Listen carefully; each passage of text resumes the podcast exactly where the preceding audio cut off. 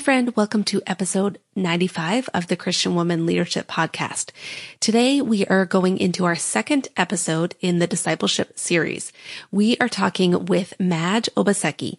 Madge is an active member of our Purposeful Leadership Facebook group, and we had so much fun talking with her in this conversation. In this episode, you're going to hear about Madge's leadership journey and how burnout led to her becoming passionate about the issue of discipleship. In addition, Holly and I chat with her about practical steps that churches can take to implement discipleship, as well as why people are leaving the church and how small groups can play a role in the discipleship process. We even asked Madge if she thinks that people should be plugged into serving before being discipled. And that was one of the things that Holly and I chatted about on last week's episode. So if you haven't checked out episode 94, you might want to go back and listen to that one before this one because it is kind of going to work together. All right. So I know you're going to love this conversation with Madge. I want to just let you know a little bit about her and her background. Her career spans 27 years in business, the public sector, and nonprofit and faith organizations. She is also an ordained minister and a healthy growth advocate for churches. She works with churches and ministries to address the challenges of engagement and retention in the 21st century. You can read more about her and her background and get all the links to everything we discuss in this episode at estherlittlefield.com slash episode 95. Welcome, Madge, to the podcast today. We're so glad you could join us. So we'll just dive right in with you just telling us about yourself, what you have going on in your life, and how you're leading right now. Yeah. Well, let me start off by saying um, that um, I I didn't even realize I was a leader until somebody told me I was because I was leading before I actually realized I was leading. Mm-hmm. And honestly, uh, that was from about the age of seven, I would say. So I grew up in a very large family, um, nine children and wow. both parents worked and, um, because some of my siblings were born abroad and I wasn't, I I actually looked after the younger set. So I was the oldest of the younger set, if that makes any sense. So I, I kind of, I've been leading, you know, um, I guess I was influencing my, my, um, my siblings because frankly, that's what a leader is, you know, an influencer. And then, um, I, with, with regard to my faith journey, um, that started around probably the age of eight. And um, our parents, and I, I have to use this word advisedly, um, advised us. That's the British diplomacy for they forced us to go yeah. to Sunday school. and um, I quite enjoyed it because actually I was a singer from very early on, but what I noticed was that when I was outside the four walls of that church, it was a United Reformed church, I didn't really feel the love. And mm. because I was so strictly brought up, I put up with that until I was about 16 years old. And then I thought, I can't do this anymore. And I stood up to my parents and believe you me, if you know how strictly I was brought up, and we're talking about Victorian, um, that was quite a brave thing to do. Mm. So I refused to go back to any assembly or any church. I prefer to call them assemblies. And until I was about 30.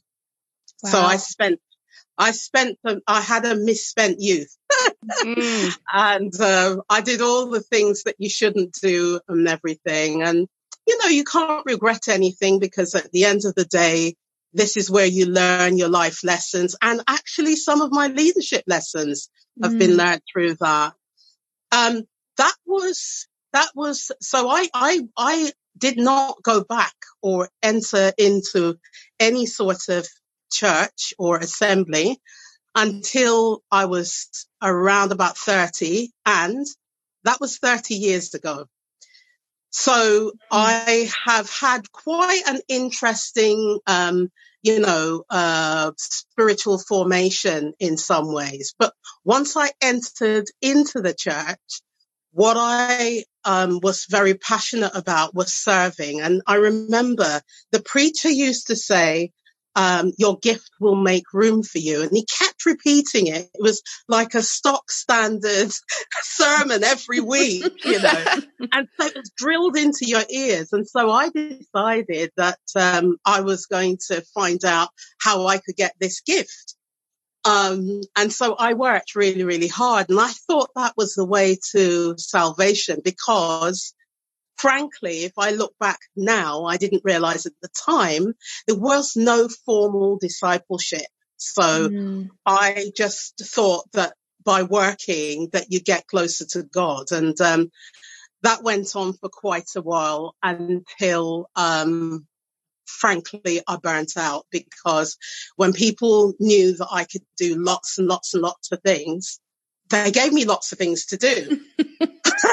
yep. And it's piled. And I didn't say no because at that point, I don't think I was as assertive as I needed to be.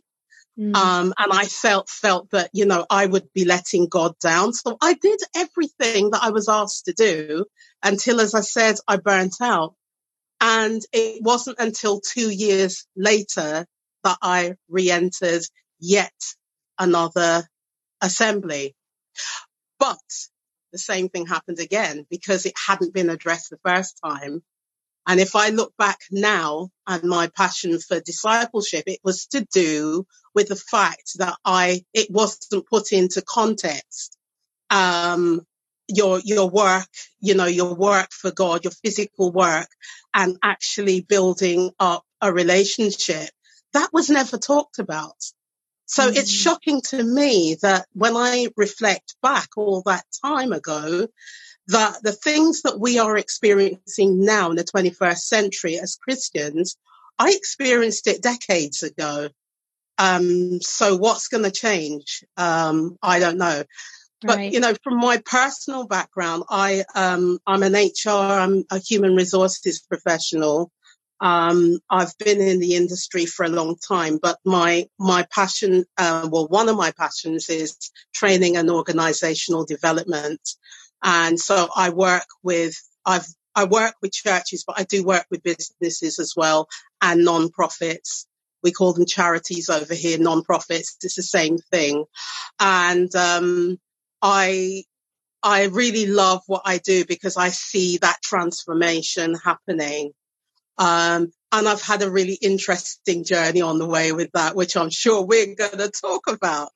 Um, I am a serial entrepreneur as well. I've had quite a lot of businesses. I've been a jazz singer. I've written a musical play. I've done a lot of stuff.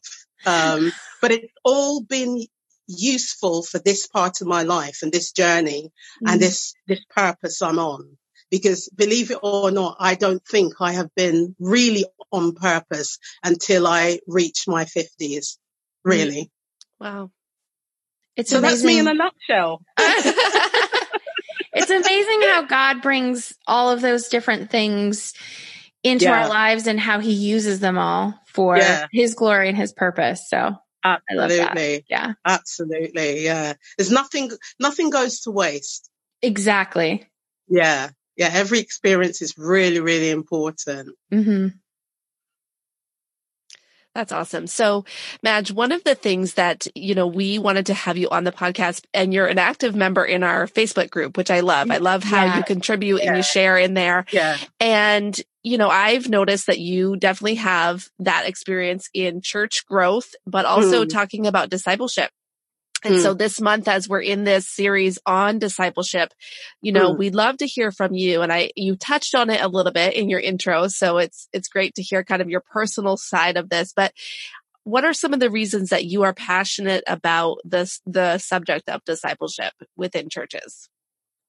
Well, the, the burnout was, was a real, I mean, when I, I look back and then I saw, um, as I started to uh, serve in another assembly and I saw the same patterns in me repeated in other people. And I thought, what could be causing that? Um, I, I'm passionate because as a church, as a body, we should be in the position of impacting uh, society as a whole. And, and in some cases we are, but you, you and I know that we've got a few PR problems at the moment. And if we can get people, um, discipled in a way that reflects, um, the mind of Christ, and and the way he is and the way he taught his disciples um, we should have those examples that we can duplicate but the criticisms come and it hurts me when i hear things like the church is not having an impact on the communities um, it's irrelevant um, I am, I'm, I'm a good person, so I must be Christian too. You know, all those things are really hurting us. Um, and we've got a fantastic message. I just think we've got a bit of a branding issue at the moment. And, um, and also we need to understand what that brand is. And I say the royal we because we're all leaders and on your podcast, there are leaders, whether they're church leaders or leaders in, in the secular realm or whatever. Mm-hmm. We're all leaders in the, in, in, even in the marketplace. And we can bring that message to people if we're very clear ourselves. But I think it's got a bit muddied with social media.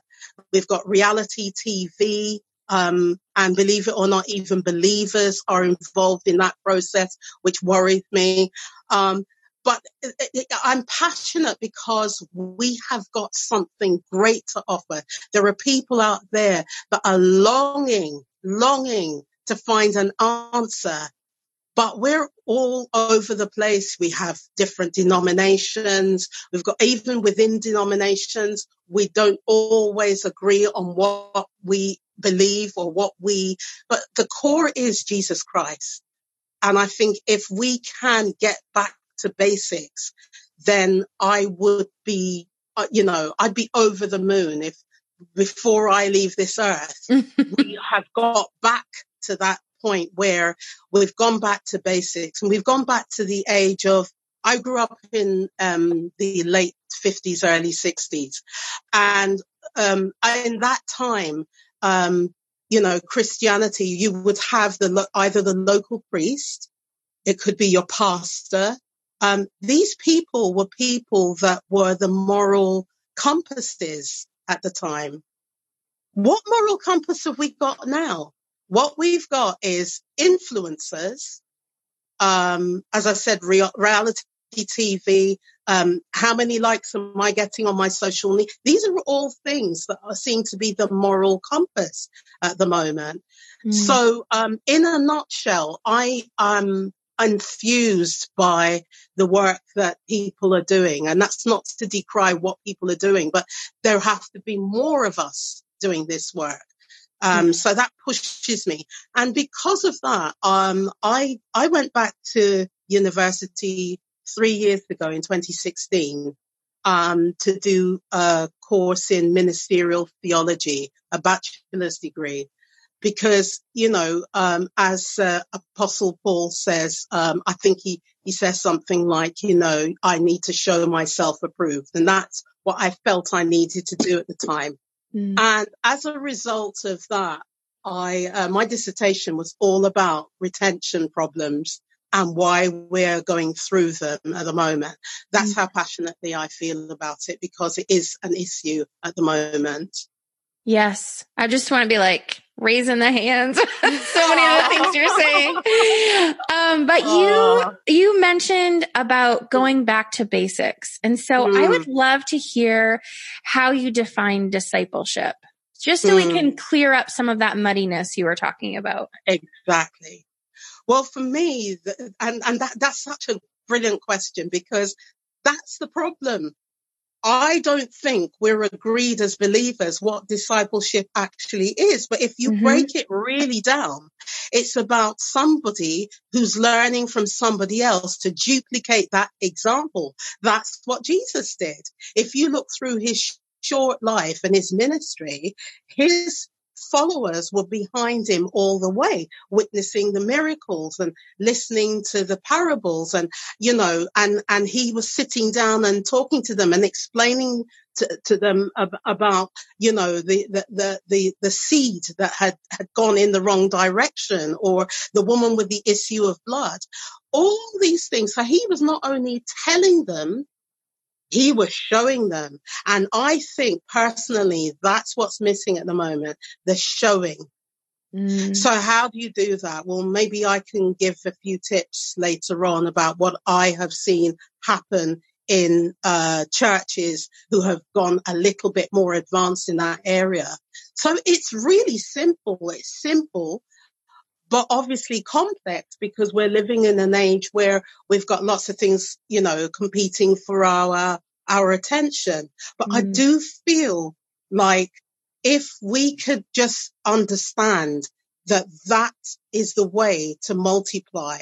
I don't really like talking about church growth as such, even though I run an organization called Grow the Church Now, but it isn't about it isn't about systems. It isn't about how many people we can get in a car park or what mm-hmm. the metrics are. It's about, it's urgent. And that's why the word now is there because it, we need to do this now.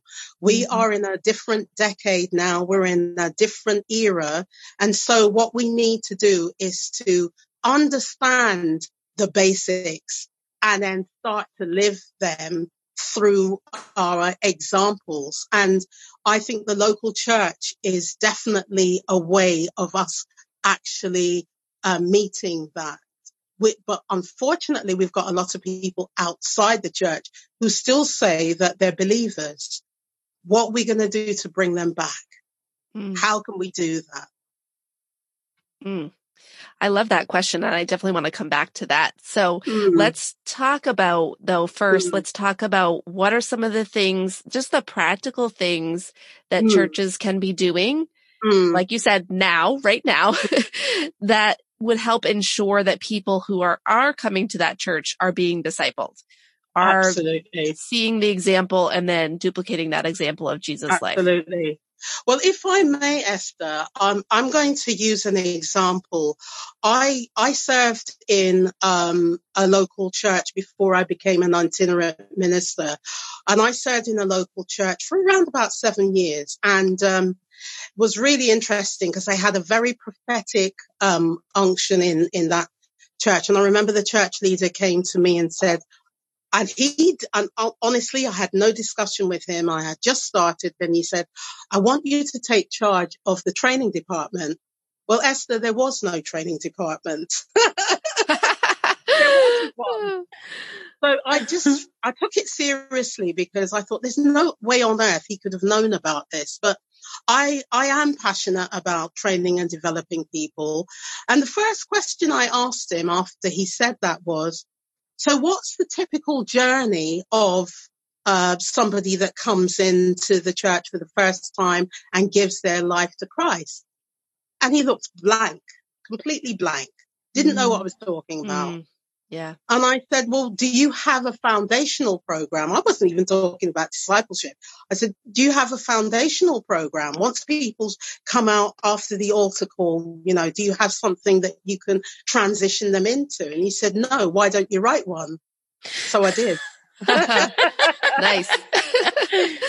Took about six months um, because it's not something easy to write. And I, and it was, it was a church I hadn't served in that long and you have to get round. And I'm afraid to say you've got to get round the politics and uh, the different personality types, mm. uh, and all that to negotiate it all and be, you know, laser focused um, uh, to share what you're doing. So he gave me that responsibility, and I wrote something called a foundation course, and it was actually really, really successful um, because we had people come on a Sunday morning, and sometimes we had in a church of around about 500 people, we would have at least 40 people before nine o'clock, uh, just to go through the foundation course. And it was an 11 week course, or they could do Monday nights and they could do it six, um, for six weeks.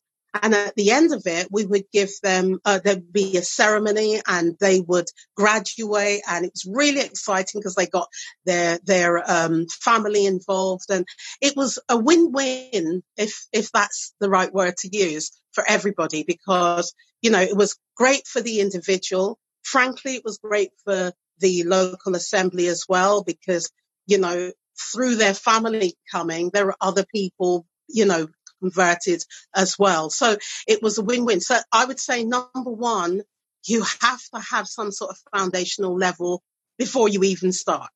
And that didn't exist. Um, the other thing that I would say is you need to go beyond thinking that Bible study is discipleship because it's only part of the story. Um, and it's really important to know the word of God, but people need to understand how to apply it to their lives in a practical way. Mm. Particularly millennials and particularly Gen Z, which I'm very, very worried about at the moment, because that's a generation that really are able to get all their information from Google.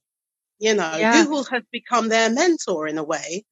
Um, and but that's not necessarily reality. And that's why we're seeing so much depression um, amongst that age group at the moment. You know, they, they're up to about 21 years old, I think. No, maybe 18, 21.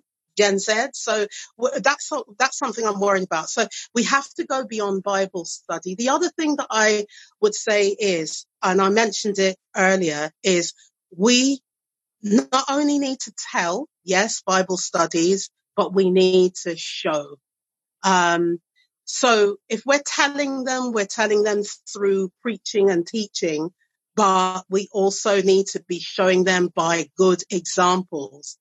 Now, for instance, I, I, I don't know if you saw this, but I put out a post. Um, I, I uh, the posts are all pre-programmed, but it, I, I realized it was out today and it was a coincidence because we're speaking, um, about it. And I saw a child in a supermarket with their parents and children, and they were holding a mini sized uh, shopping trolley. Uh, what do you call them over there? Shopping cart. Yeah, Same yep. thing. Yeah. Yep. and they were holding, it was like a really sweet little toy size almost trolley or cart. And it occurred to me in that moment that that is a form of discipleship for the supermarkets. Because mm. what the hmm. supermarkets are doing is teaching the children early to get those sort of buying habits in that their parents have got. So like follows like, you know, um, even the Bible says, you know, teach your child in the way they should go, blah, blah, blah. So, mm-hmm. you know, we have to make sure that we have good examples we can duplicate. I'm not suggesting we take supermarket trolleys out, but I am suggesting that if we're, we're leaders, then our, our behavior, um, our examples are, it's really important that, um, when people are observing us, that they're observing the right thing. No, nobody's a saint, but what we need to do is to show the love. I have served or I've worked for commissioned with churches where you walk in and it's obvious there's a problem.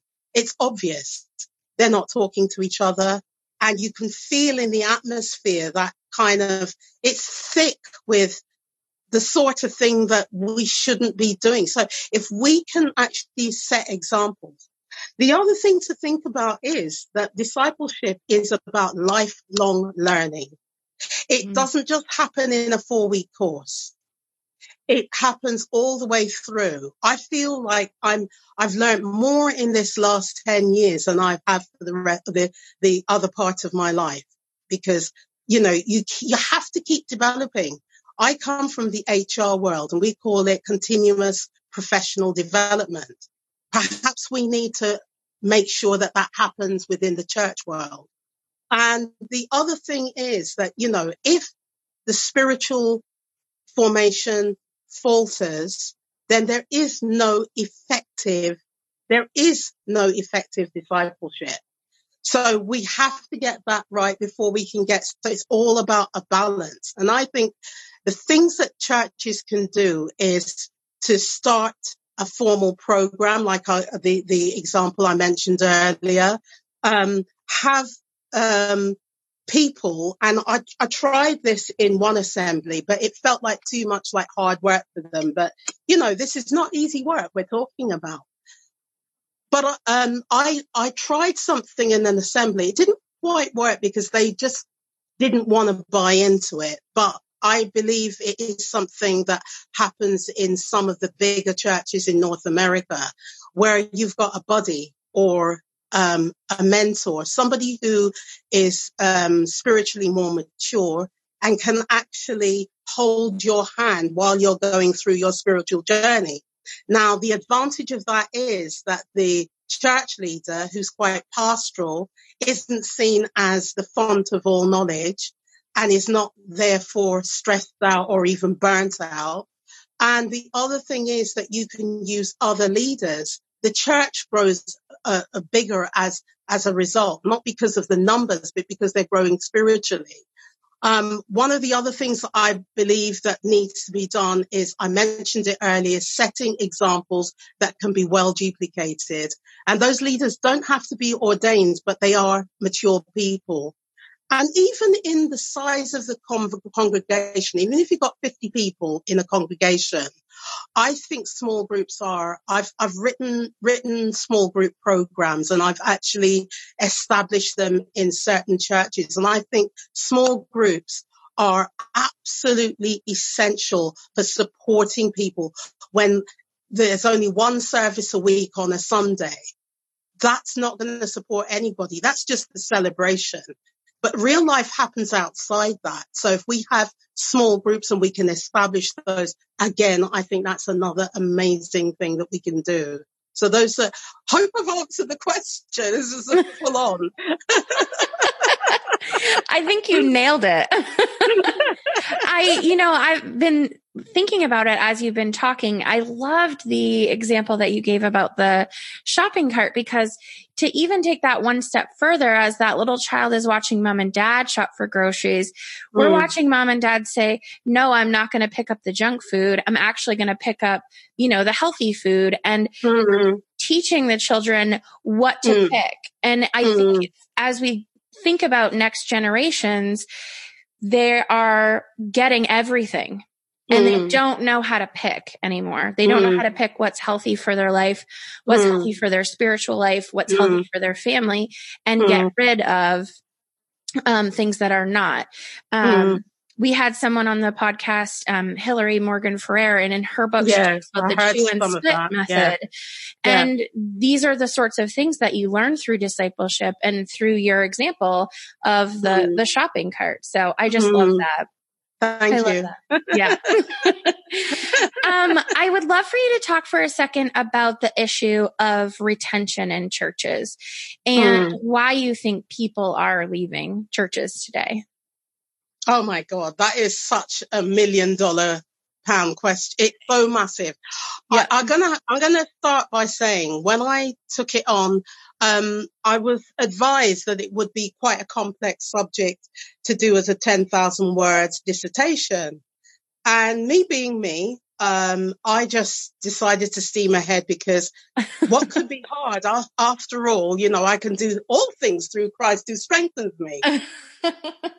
and then the reality check it is a very complicated subject and can't be answered in uh, even a paragraph, a couple of sentences, or frankly, even a 10,000 words document. Yeah. The dissertation that I did was based on an assembly, happened to be an African, actually a Nigerian assembly, uh, based in the southeast of England. So they had six branches spread out across the southeast of England. Um, and they'd actually called me in um, to find out what they could do about their dwindling numbers and why people were leaving. Um, and it turned out to be a really complex piece of work because you're dealing with culture. Um, you're dealing with, and, and we're talking about the African culture and we're talking about the culture that's in here in London because London's very different to other cities. If you've ever been here, you'll see a massive contrast. So, you know, taking all that into account, we had people who were adults that seemed not to be returning after a few few uh, visits, but you also had the Gen Zs and some millennials who were also leaving as well. But they were all leaving for different reasons. And in a 10,000 word document, you can't cover everything. And because I didn't have all the available data for the young people, although I, will tell you about something I did afterwards, um, I decided to focus on the adults because they're in the majority. And what I found, um, my conclusions were that the main challenge in that assembly, and frankly, it, it probably aligns to every other assembly is, um, first of all, the leadership and the style of the leadership was, was quite, um, quite autocratic, etc.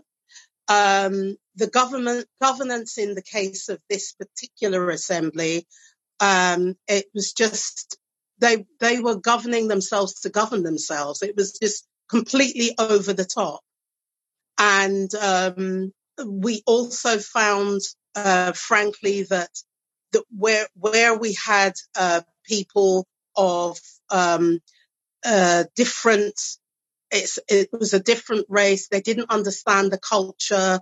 They didn't understand how, how to operate within it. And so there was a little bit of a pull between um, what's happening now and what happened when that church was first established, which is over a hundred years ago. Mm. Over a hundred years ago. So, um, we, you know, we, we're talking about the governments, the leadership, but we're also talking about a lack of discipleship. And that came into my, my conclusions as well. Um, so there were three major, major things. And actually that's very, not very different to the conclusions that a lot of the academics are coming up with as well. And so that's why it's important uh, that we develop leaders in a more efficient way.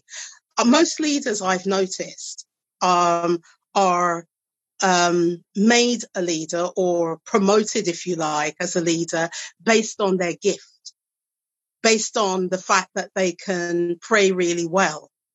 For example, I know someone who prayed, prayed the rain down and prayed heaven and earth down, but they were never trained as a leader. And when they became a leader because they were so impressed with their gift or their skill, if you like, then they struggled. They really did struggle because you know, it, it, being a leader and, and looking after people and, and, and, and really understanding people is the most difficult thing I think you can do in life, you know, just dealing with people. So I think it's really important that we understand what is causing this. Obviously, within retention, you've got retention outside. Um, in other words, we're not retaining people that would normally automatically um, be classed as a Christian or uh, or a believer, and that's because we're in a different time. We know that in in America, I did a little bit of work on America for one of my assignments. and I understand, and you can correct me on this because you live there. I know that uh, education um, prohibits religious education within the education sector. It's becoming that way in parts of Europe, including the UK. Now that's going to have a massive impact. Already children feel, and uh, there was, um, you know, TBN, you know, TBN, the yep. TV channel. Yep. And they were interviewing some people on the street and saying, you know, who do you think Jesus is? And a lot of them, I was just dumbfounded. I was shocked. Um, said that they thought, thought it was fable or that he really didn't exist. He was a mythical character. Mm. That's a worry. Yeah. Um, yeah. so it, to answer that question, you know, probably, you know, even, even the, the, the professors are not able to answer it in full. You know, they talk about secularization Um, and the fact that, you know, we're m- more upwardly mobile and it, there's so many reasons why. But if we can deal at a local church level with some of the issues and not, not take on everything, but take on their own, I think we can start to get, because the local church is very, very important. Yeah. I think what you're talking about there is a big part of discipleship and you can give us your perspective on this, but it seems like a big part of discipleship also needs to be uh, helping the current generation be able to relate to our outside culture because what you're saying is like culture is changing and if we mm. as churches if we as christians don't uh, develop an ability to communicate effectively with mm. that culture, we're we're mm. just losing people, right? Yeah. So, do you yeah. think that that how does that connect with this issue of discipleship and how we can do a better job as our churches, you know, continue on into the next generation? Well, you know, you you got it so spot on. Um, I went to um, while I was at, at you, well, after I, I, I, still go back from time to time, and um, they had this um, uh, series of lectures, and um, very cleverly, uh, one of my uh, he, he's not a professor, doctor, one of my lecturers, actually invited in uh, some Gen Zs and millennials uh, in the mix, which hardly ever gets done. Um, that's something else I should have added. We need to involve the young people mm. in every stage and it was really, really interesting. Um, we was, um, one of them was saying, talking about, um, the language called Christianese. I don't know if you've ever heard yeah. it. Yeah. Yeah. Yep. It's like this in talk. Yes. You know, nobody else understands it outside my my mentor, one of my mentors is Paul Scanlon. I don't know if you're familiar with him, but he's um, he was a pastor for 30 years and now he's an international speaker on communications and he still preaches as well all over the world, mainly in Australia, New Zealand, and he goes to America as well. And he was saying, you know, you've got to speak human. You can't You've got to speak because if people don't understand what you're saying, they feel as though, and, and I, I, I did some, I, I alluded to it earlier. I did some research, um, in 2017.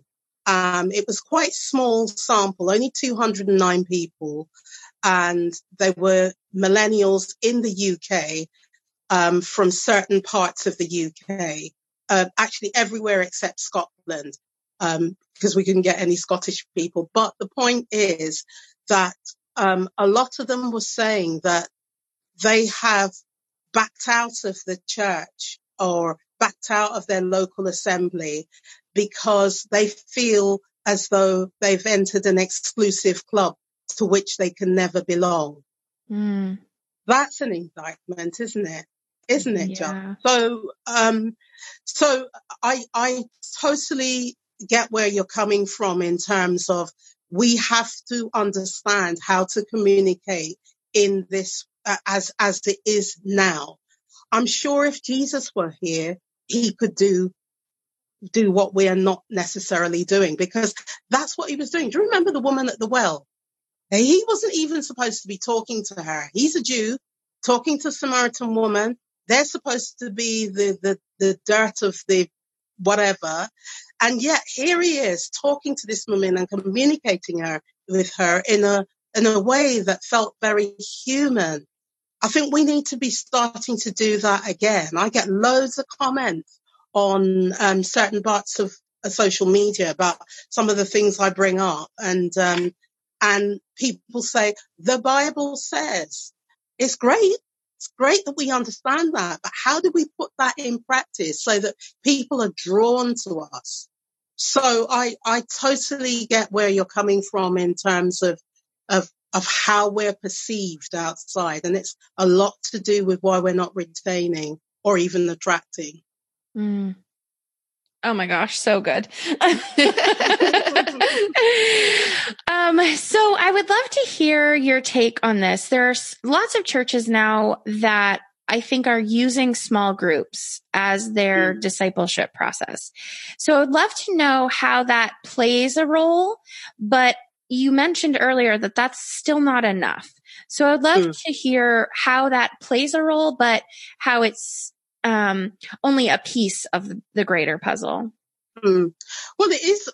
I mean, if if if local churches do have small groups, then congratulations, because small groups are a very important part. And as I said, congratulations to any leader that has gone out there and said, we need small groups, even though we've got 50 people, we can have 10 people per per group. And what happens is we can hold their hand. Um, I know, I know, um, there's a, a church up in um, North Carolina, and what they do there is they have uh, the the small group um, mirror what, whatever sermon series it is, so they can go deeper. Because you know, you get a, I mean, typically, what? How long is a sermon? Depends on the church. Yeah, um, thirty minutes maybe.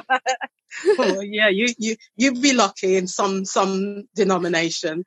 Some of them, I kid you not, I have sat through a two-hour sermon. Oh, where yeah. people were literally walking away. It's just like ridiculous. but you know, on average, you're talking about thirty, maybe forty minutes. Yeah. Um, what can you cover? You can only cover the surface. What you then need to do is to get those people um, uh, going deeper and doing um, what I call an exegesis, you know, looking deep um, into w- what was influencing this and how can we relate it to new life. So uh, small groups are actually quite a, a, a big key to this because it keeps the church in people's minds going for the week especially when they're struggling at work or in their business or with their children or with relationships or whatever it is, um, then they've got that. You would be surprised, you know, you pray for somebody in a small group because they're going through something and they will remember that. Even non-believers, I've asked the non-believer, can I pray for you? They will not say no because it's something good for them. So I think small groups are really key to the whole um, um, issue, a lot more important than people give them credit for. But I also feel that we need to make sure that we have um, sound sound knowledge of the word itself and that we don't start to misinterpret. Um, God bless every pastor and every church leader and everything, but sometimes, you know, we, we may need to show ourselves approved and go back and do some studies or, you know, do what I did. I, I went to the extreme because I went back to university for three years. But it's really important that we keep on top of our knowledge because we have such a massive responsibility as leaders. If we are teaching people what is not right, then they're going to be teaching people what's not right. So that's kind of a reverse discipleship, if you like. Um, yeah. and unfortunately, that's actually happening as well. I do also feel, and I mentioned it earlier, I, I feel there's so much value. A lot of churches don't or won't do it, but I think it would be really important, even though you might have a small group, it would be good if you can match individuals, a few individuals with somebody who's been there and worn the t-shirt, if you like. Um, you know, they've got life experience. And it's interesting, Esther, because I, um, I have been approached quite recently and oh, over the last few years by younger people who would like me to informally mentor them that are actually involved in church life but seem to see the value of it because they're not necessarily getting that. And it's not that they don't get it from their parents necessarily, but sometimes people want to speak to somebody that isn't, um, that's outside, um, the circle that mm-hmm. might not prejudge them. And so there's a value in people getting together, um, with, with one or two people who are more mature and maturity is not necessarily the case, but in terms of their spiritual journey and their maturity. They've had life experience to put them together. That doesn't necessarily mean they're even um, older people. It could be a young person that is is is supporting a young person, but they've gone ahead slightly. Um, so I, I'd say these are three absolutely key things. The the fourth thing I would say is when we're preaching, we have to be very careful that we don't keep preaching our favorite Bible verses every week, every month, every quarter, every year. And we miss out the things that we need to be talking about. I remember when I was in Florida, um, they asked me to preach unexpectedly because I'm not really known as a preacher as such. I'm much more a trainer, teacher. But um, it, it was the, it was an honor for me um, to serve, and um, I picked up Ecclesiastes 11:4, and I'm telling you, Ecclesiastes, the whole of that book is actually quite complex because it's got some really, it's quite dark and depressing yeah. in some way. yeah. And um, people came to me later and and said um, they hadn't really read it in the way because I had my own spin and interpretation. Don't avoid um, you know, I know, I know preachers that will only preach from the New Testament. Well, that's wrong mm. because the, the, the, the, whole of that journey, what you could be doing is comparing what happened in the old with what happens in the new, even though you've got one text there. There must be something to balance it. So I would say number four, make sure that you're preaching the whole word and not just what you like, because that means that people are not being developed and therefore they're not being discipled either. Mm, yeah.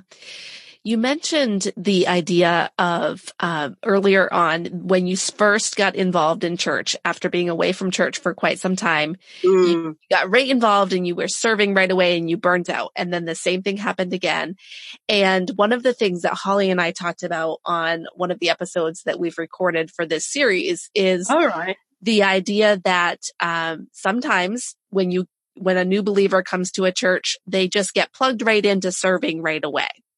So hmm. I'm curious what your take is. Do you believe that there needs to be a certain level of discipleship happening before people get plugged into serving? Or do you think it happens simultaneously? That's a very naughty question because I, I tell you, I, I, I, I'm, I'm laughing because we've had, I don't know, you must have been in the room because we've been having this debate and discussion. See, on one hand, when you involve people, it's like when you involve children in what you're doing in the household, you know, cooking. So there's one example where, you know, you've got kids in the kitchen and they're cooking with you. They can't hold a spoon very well, but the fact is they're being involved in something. They want to be part of mommy or daddy's uh, life and they, they're, they're learning as they go along because there's learning in play as well.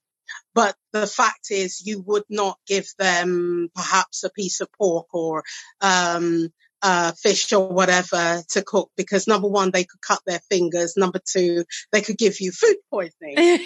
um, so that's an analogy for how I'm going to answer this actual question because, mm-hmm. um, when you have uh, somebody that's quite new um, in a local assembly, my take on it is they need to be fully settled in terms of now that could be four weeks it, and when we did our foundational courses, um, the rules were that they couldn't be involved for the first four weeks and, until they'd had at least some foundation. And the foundation course, as as as you know, I mentioned it earlier, uh, were either eleven or six weeks, depending on what day they did them. So, in a way, um, it's it's it's good for them to be involved early, but I don't think too early because I think they need a little bit of found, foundation first. I think when you ask people to serve immediately, they don't understand the environment they're in. Um, well, I don't understand anything if they're a new believer. Uh, but I would say a caveat to that is we've had people in the church who have been, um, uh, ordained or are mature Christians, uh, for years. And if we know where they've come from, then we can usually say it, it is, it's fine for you to serve in this department. Um, you will have some sort of evaluation after three months, um, so that we can see how you're getting on. And that should be closely, closely monitored. So I've given you a caveat there. So I haven't said yes or no. I'm saying these are the two situations you choose. Yeah. I love that answer. I think that's perfect.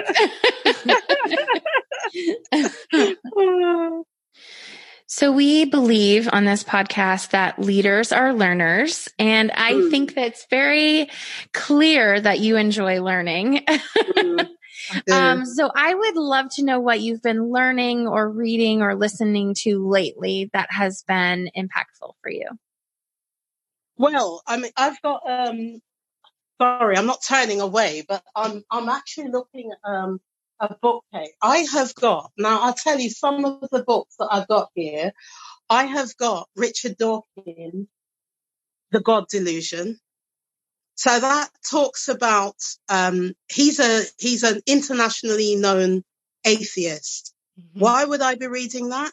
Because I need to understand mm. um, the apologetics. Um, I need to understand how to defend our faith.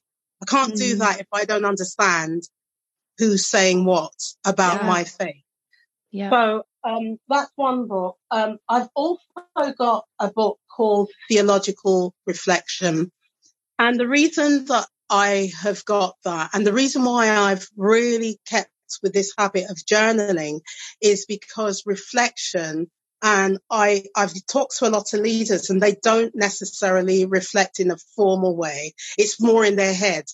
But I think it really needs to be written down. Um, I think Habakkuk 2.2 tells us, you know, write the vision and make it plain. But I think if we write things down we have something to look back on. So it, uh, that's why I've got that particular book. But I also listen not only to the podcast, but I listen to um, the apologist, um, uh, his name is uh, Ravi. Um, Ravi Zacharias. That's it, Ravi Zacharias. Um, and he is just amazing. I think he's amazing. Um, absolutely amazing. But I'm just really interested as well in what's happening in popular culture. For mm. example, you might have worked out that I'm a boomer even though I have the energy of somebody that's slightly younger. but I'm a bo- I, officially I'm a boomer, yeah. but I don't have the mentality of a boomer. I don't think I do anyway. And I found out recently, much to my horror, that there's this hashtag OK Boomer going along. have you heard about that? No, I, I don't know well, much about that. well, uh, you look it up because it's happening and it's being used not only um, by people who are not believers, by but but by by people that purport to be believers. And what it's saying is, and you don't necessarily have to be in your late 50s or 60s. It could be somebody who they feel or they see as completely out of touch with what's going on, which I ah. have I I take I take difference too. But the point, but the reason I brought that up is because we need to know what's going on in popular culture. So I'm very interested.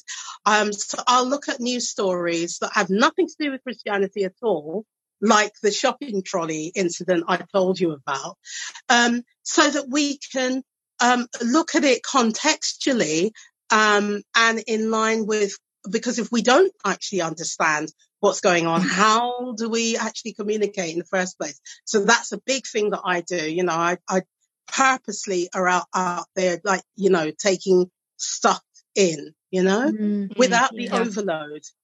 Right. Yeah. yeah. That's, that's a great, great tip, I think, to, to keep ourselves, no matter what age we are.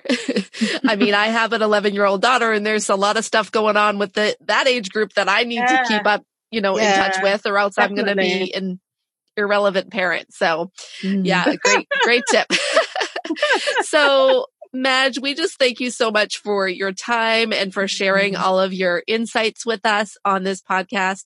I would love for you to share where people can connect with you. And if you have a free gift or resource you'd like to share with our audience, feel free to share that as well.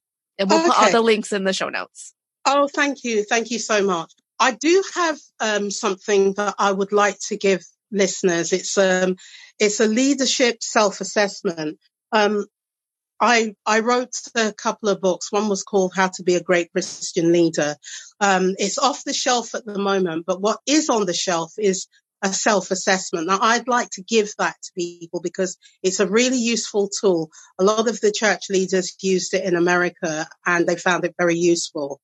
So I'll, I'll share the link with you, uh, when, when we're, we're finished. Um, and they can go and get a free leadership self-assessment, uh, which has been proved very, very useful to the leaders that I've shared it with so far. Um, you can also look out for me at madgeobaseki.com and I am um, the founder of growthechurchnow.com. So you can go there and there are some resources there, though that's still being built. And finally, I am on all social media platforms at Madge official. Every platform's the same. Okay. So yeah. Great. Great. Well, thank you so much for being all with right. us oh. today. Oh, thank you so much for having me. I've really enjoyed the conversation and may God continue to bless your ministries. Thank you. Thank you so much. All right, friend, thank you so much for joining us for this conversation with Madge Obaseki and Holly and I. I hope you enjoyed it as much as we did.